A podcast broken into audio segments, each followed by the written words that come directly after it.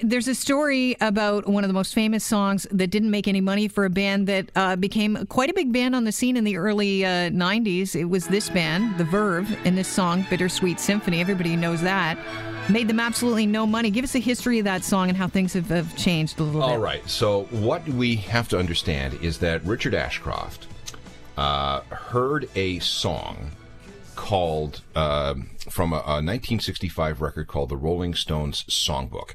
This was orchestral arrangements. Uh, Mick Jagger, uh, and so everything from there on in, if you looked at the songwriting credits, was Ashcroft, Jagger, Richards, and all the money from Bittersweet Symphony went to Jagger Richards. In fact, when the song was nominated for a Grammy, if you looked on the ballot, the song was credited to Jagger Richards.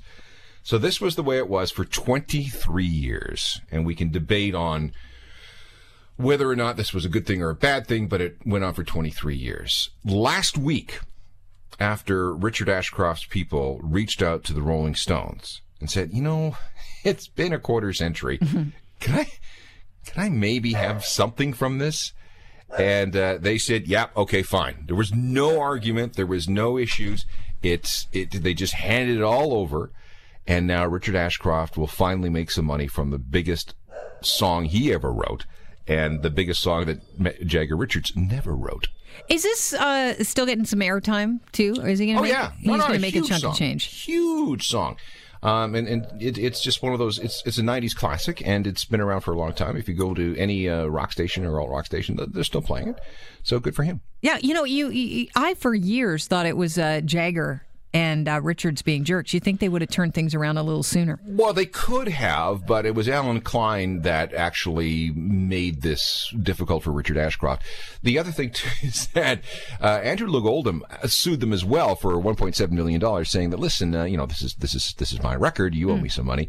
And it turns out there was a guy, and I can't remember his name, but but no one that we've talked about here actually wrote that five note piece. That was an orchestral arranger hired by Andrew uh, Loog Oldham in 1965.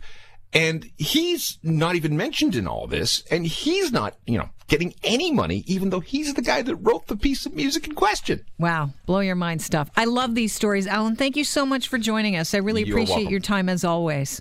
No problem. You know where I am. All right. Alan Cross from the host of the ongoing History of New Music and a Journal of Musical Things, which I suggest you follow.